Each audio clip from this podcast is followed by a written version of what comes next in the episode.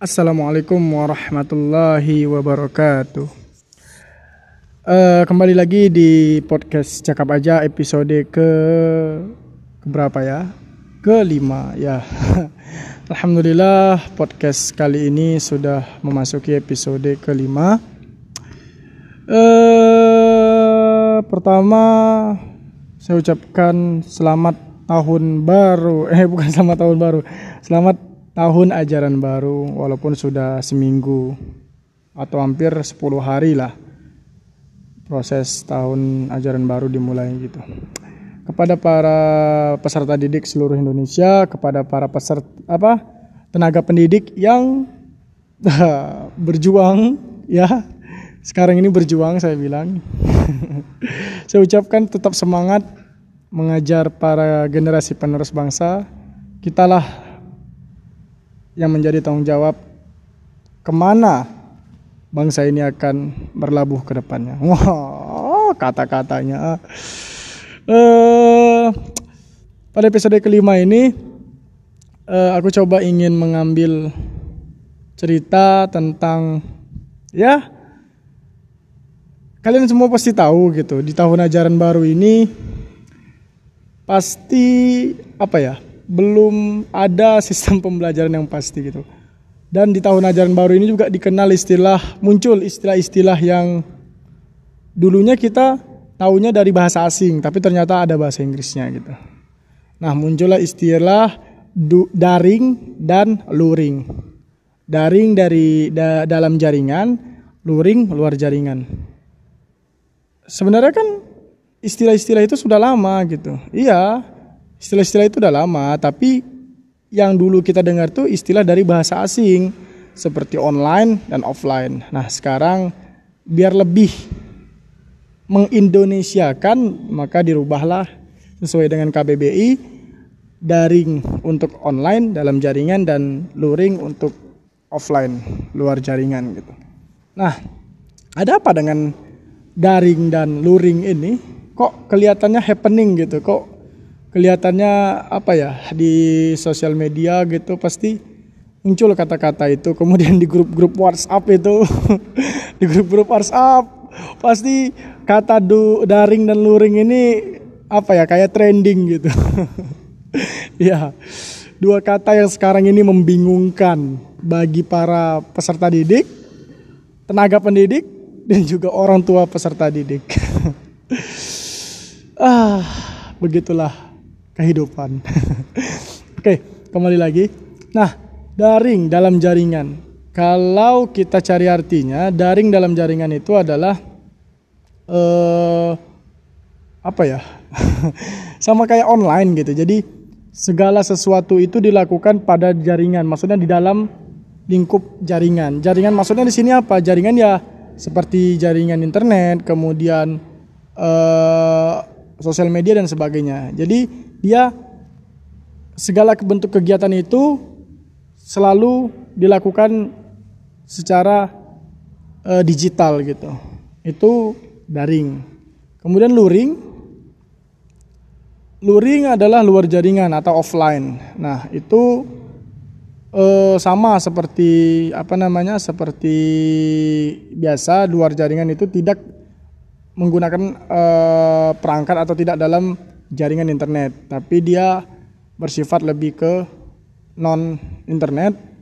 Ya kayak biasa gitu, kayak ada tatap muka, kemudian e, mengerjakan tugas seperti biasa dengan kertas dan sebagainya. Nah, itu luring.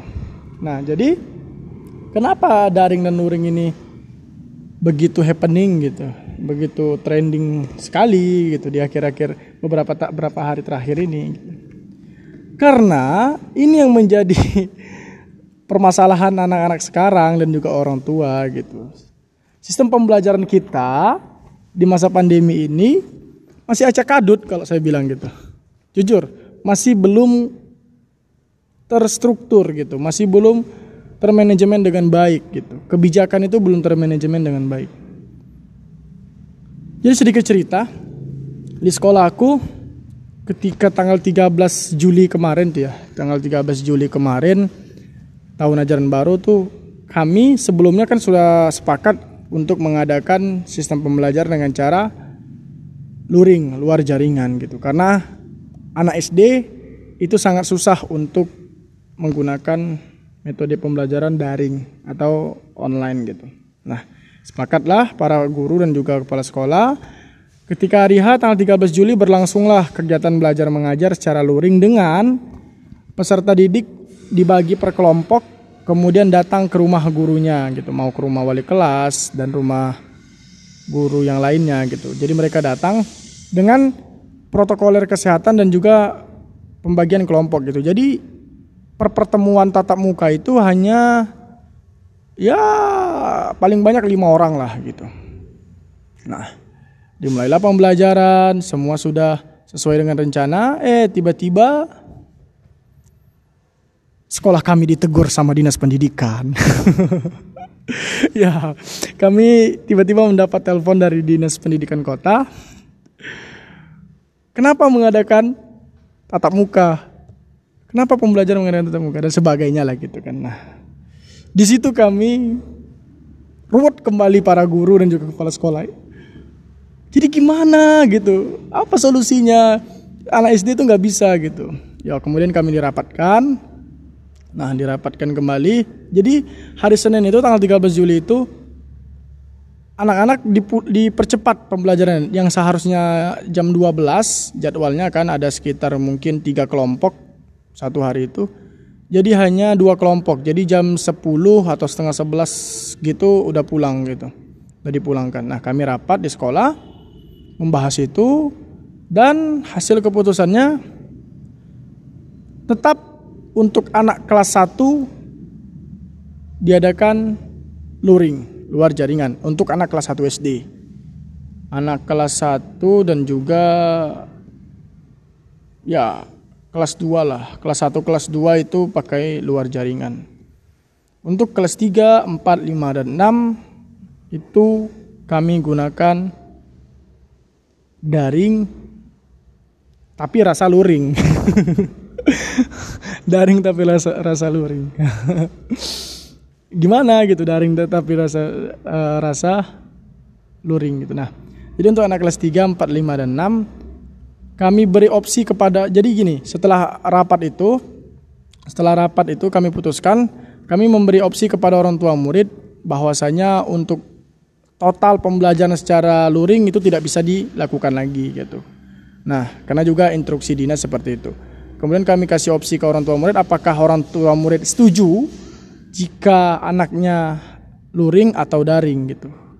Nah, pilihan yang pertama kalau luring itu sistem pembelajarannya tidak bisa lagi datang ke rumah atau pembelajaran tatap muka lah gitu kan maksudnya peserta didik datang ke rumah guru kemudian tatap muka nggak bisa lagi nah solusi luring yang kami terapkan ya mungkin kebanyakan sekolah lain menerapkan juga gitu kami uh, guru menyiapkan tugas untuk hari ini atau untuk beberapa hari kemudian peserta didik datang mengambil ke sekolah. Nah setelah mengambil, isi absen, baru mereka pulang mengerjakannya di sekolah. Nah itu luring yang kami terapkan. Sistem luring yang kami terapkan. Nah kemudian untuk sistem daringnya atau sistem onlinenya, kami menggunakan via WhatsApp ada rencana pengen kemarin itu menggunakan Google Classroom atau Google Form dan sebagainya gitu. Tapi setelah kami pertimbangkan lagi dan kami survei juga kepada orang tua murid dan peserta didik, masih banyak kesulitan untuk menggunakan uh, platform tersebut gitu.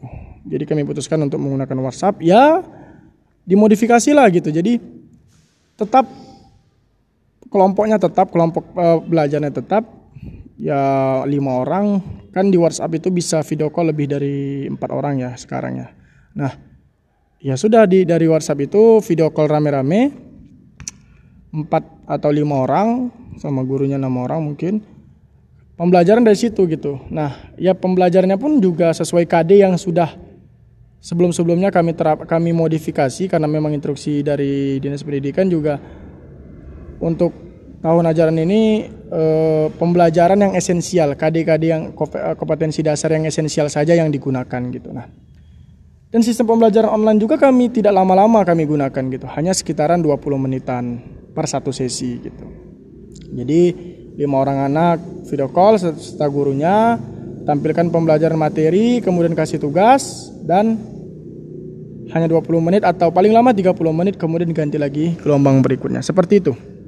Ini sudah kami lakukan kurang lebih ini tanggal 22 ya tanggal 22 22 21 gitulah nah berarti kurang lebih sudah hampir sudah lebih dari sepekan sudah 10 hari gitu kami lakukan nah kemudian bagaimana dampaknya terhadap peserta didik sistem pembelajaran itu gitu. Apa dampaknya? Apa yang dihasilkan? Nah di sinilah baru mulai dramanya. nah, banyak peserta didik yang di sekolah kami nih ya, peserta didik di sekolah kami yang sebenarnya mereka lebih menyukai sistem tatap muka, luring tatap muka ya, luring tatap muka bukan luring ambil tugas bukan, tapi luring tatap muka. Dan orang tua pun banyak yang menginginkan seperti itu. Tapi karena kebijakan sini, kebijakan dari dinas tidak boleh tatap muka dan dilarang tatap muka, ya mau tidak mau orang tua murid harus menerima kebijakan itu. Dan kami dari sekolah juga tidak bisa memaksa orang tua murid atau peserta didik itu full online, tidak bisa. Kami tidak bisa memaksa terlepas dari kami sekolah dasar, tapi terlepas dari itu semua sepertinya tidak belum apa ya para peserta didik dan orang tua di orang tua murid atau orang tua peserta didik itu masih banyak yang belum siap untuk melakukan sistem pembelajaran dalam jaringan atau daring gitu kan atau online. Banyak faktor-faktor yang mereka keberatan dengan online. Yang pertama, uh, yang pertama banyak orang tua murid yang tidak bisa stay mengawasi anaknya ketika pembelajaran itu. Gitu. Maksudnya ya banyak orang tua murid yang dia bekerja Kemudian smartphone ini kan si anak belum semua gitu. Anak SD ya berapa orang sih yang memang uh, yang punya smartphone? Memang sekarang banyak gitu anak-anak SD yang pakai smartphone. Tapi kebanyakan itu pasti pihak orang tuanya gitu. Nah, orang tuanya kadang pergi bekerja sore baru pulang. Nah, sore baru mereka kerjakan tugasnya atau pembelajarannya. Nah, itu kan nggak bisa gitu. Sedangkan sistem pembelajaran online kan memang kalau dari via WhatsApp itu kan sesuai jam pelajaran sekolah jam 12 selesai gitu. Jadi itu yang mereka kurang setuju. Kemudian yang kedua eh, orang tua merasa tidak nyaman gitu ketika anaknya belajar daring sendirian. Walaupun memang sudah memiliki smartphone. Kenapa? Karena pasti setelah selesai video call atau setelah pembelajaran kepada gurunya, pasti si anak itu main game itu orang tua sendiri yang bilang gitu pasti si anak itu main game bu nggak bisa dikontrol segala macam nah karena HP kan uh, penguasaannya penuh ke anak gitu kemudian yang ketiga yang mungkin menjadi basicnya orang tua keberatan mungkin pakai data ya ini juga bukan masalah di peserta uh, orang tua murid di tempat di sekolah kami atau di tempat uh, saya mengajar tapi juga mungkin seluruhnya gitu Bahkan di berita-berita kita lihat ada yang orang tua apa ada yang peserta didiknya bahkan mencari kerjaan sampingan untuk bisa membeli kuota, paket kuota. Kemudian orang tuanya mencari kerjaan tambahan untuk bisa memiliki paket kuota. Bahkan yang mirisnya saya lupa di daerah mana, mungkin di daerah Jakarta ya atau di daerah Jawa Barat. Saya lupa. Uh, bahkan peserta didik itu meminjam HP tetangganya demi bisa belajar online. Kan di situ kita baca deadline beritanya jadi miris gitu. Sebegitukah apa ya? Sebegitukah eh, dampaknya dari pembelajaran online ini gitu. Seolah-olah memaksakan gitu. Kita belum siap tapi seolah-olah memaksakan bosnya udah harus online gitu. Nah, itu itu problem-problem orang tua atau peserta didik untuk pembelajaran daring gitu. Nah, kemudian kita masuk ke luring. Luar jaringan. Mungkin setiap sekolah berbeda dalam menafsirkan luar jaringan itu. Ada yang mereka sistemnya online apa maaf, ada yang mereka sistemnya luar jaringan tatap muka seperti yang saya sebutkan tadi dengan ya beberapa kelompok anak datang ke rumah gurunya dengan protokoler kesehatan kemudian belajar tatap muka. Ada yang luar jaringan memberi soal anak menjemput ke sekolah kemudian dibawa pulang ke rumah dan mengerjakan di rumah. Nah luring ini juga tidak terlepas dari kendala gitu. Oke yang pertama yang luring tatap muka mungkin sedikit lah kendalanya gitu. Karena memang sudah seperti sekolah biasa gitu kan. Hanya saja waktunya yang agak di setel lah kalau kata orang sini di setel waktunya gitu. Tapi yang tatap muka luar jaringan tanpa tatap muka gitu, yang seperti mengambil tugas di rumah, di sekolah, kemudian mengerjakan di rumah. Nah, ini juga tidak lepas dari permasalahan. Banyak orang tua murid ya yang mengatakan, wah, bu, pak, saya tidak bisa menerangkan materi ini gitu. Bagaimana cara menerangkan materi ini? Bagaimana cara mengerjakan materi ini? Saya tidak sanggup. Saya tidak tahu kata orang tua murid. Karena ya apa ya? Luar jaringan tanpa tatap muka ini susah juga gitu. Hampir sama kayak online, cuman bedanya dia nggak pakai HP gitu. Ya si anak karena kan bingung ini apa? Ini belum pernah di belum pernah di apa namanya? belum pernah diterangkan, belum pernah diajarkan gitu. Nah, itu juga menjadi problem gitu. Walaupun sudah pernah diajarkan tapi kan si anak lupa. Jadi gini, ada kemarin itu satu menarik. Uh, ketika kami menggunakan luring tatap muka kemarin itu di awal-awal tahun ajaran baru. Jadi saya uh, masuk di kelas 4. Saya tanya kepada mereka, "Eh, kakak kan sekarang udah kelas 4 nih. Masih ingat nggak pembelajaran kita kelas 3 lima bulan yang lalu?" Nggak ingat, Pak. Di situ saya tuh terenyuh gitu. Baru libur 4 bulan atau lima bulan ini sudah nggak ingat mereka pembelajarannya. Kemudian masa nggak ingat? Enggak pak. Kemudian udah lah, oke lah. Nanti bapak ingatkan lagi. Kita apa namanya? Kita flashback lagi. Yuk sekarang kita baca doa belajar. Nggak ingat pak doa belajar. Nah di situ saya merasa terpukulnya gitu. Serius. Saya merasa kayak apa ya mas? Selama empat bulan di rumah mereka sama sekali nggak ingat doa belajar gitu. Berarti kan apa ya sosial mereka itu harus terus diulang dan apa harus memiliki sosok yang menjadi panutan buat mereka gitu. Jika tidak ada sosok itu ya mereka bakalan melupakan pembelajaran itu, melupakan apa yang sudah mereka dapat di sekolah gitu. Itu saya terenyuh gitu. Kenapa kak nggak nggak udah lupa kan hafal kakak waktu di sekolah saya bilang gitu kan. Iya pak, tapi di rumah kan nggak pernah diulang situ saya diam, saya nemukan permasalahannya gitu. Karena tidak ada yang menerangkan atau mengajarkan sebaik guru di sekolah ketika di rumah. Bahkan yang orang tuanya guru sekalipun itu angkat tangan untuk mengajari anaknya di rumah. Kejadian nyata. Yang orang tuanya guru sekalipun itu melapor juga kepada kami para peserta, para guru juga sama guru. Maksudnya mereka angkat tangan gitu untuk mendidik anaknya di rumah gitu angkat tangan dalam artian bukan tidak sanggup tapi merasa apa ya? Merasa kerepotan gitu. Nah jadi eh, semua ini memiliki plus minusnya gitu. Semua ini memiliki plus minusnya baik itu daring dalam jaringan maupun itu luring luar jaringan. Nah jadi macam mana? Jadi macam mana solusinya gitu ya solusinya kita nggak tahu belum ada solusi konkret gitu. Karena apa ya? Payah bilang lah kalau kata orang sini gitu kan. Uh, kami dari sekolah juga atau guru juga gitu nggak bisa semena-mena. Maksudnya nggak bisa sesuka hati juga gitu. Kami sebenarnya pengen juga tatap muka pengen pembelajaran. Toh juga tempat-tempat wisata itu dibuka Alhamdulillah nggak ada kejadian apa-apa. Masa ya sekolah bahkan ada di salah satu televisi itu menyebutkan bahkan sekolah menjadi pusat epicentrum virus corona atau covid ini jika anak-anak kembali ke sekolah. Kan itu pernyataan yang gila itu.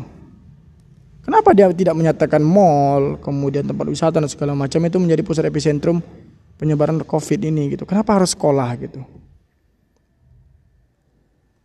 Saya sebagai guru gitu sebagai tenaga pendidik menyayangkan pernyataan-pernyataan seperti itu gitu.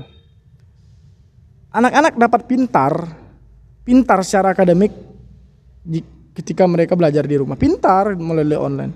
tapi mereka akan kehilangan pendidikan akan moral dan akhlak ketika mereka tidak bertemu dengan gurunya. Ya, serius. Itu yang saya khawatirkan. Saya khawatir anak-anak ini kehilangan akhlak dan moralnya gitu. Percuma mereka pintar secara akademis, tapi kalau moral dan akhlaknya bobrok, sama aja gitu. Semoga anak-anak pelajar se-Indonesia juga para guru dapat bersabar ini ujian dapat bersabar menjalani cobaan ini dan kita dapat kembali berkumpul di sekolah bertemu kembali tatap muka kembali belajar kembali untuk masa depan yang lebih cerah wis kata-katanya tapi itu semoga cepat pulih negaraku, cepat pulih dunia, sehingga anak-anak bisa mendapatkan pendidikan akhlak dan moralnya kembali, bukan hanya pintar secara akademis. Bukan hanya pintar secara akademis, tapi pintar secara akhlak dan moralnya.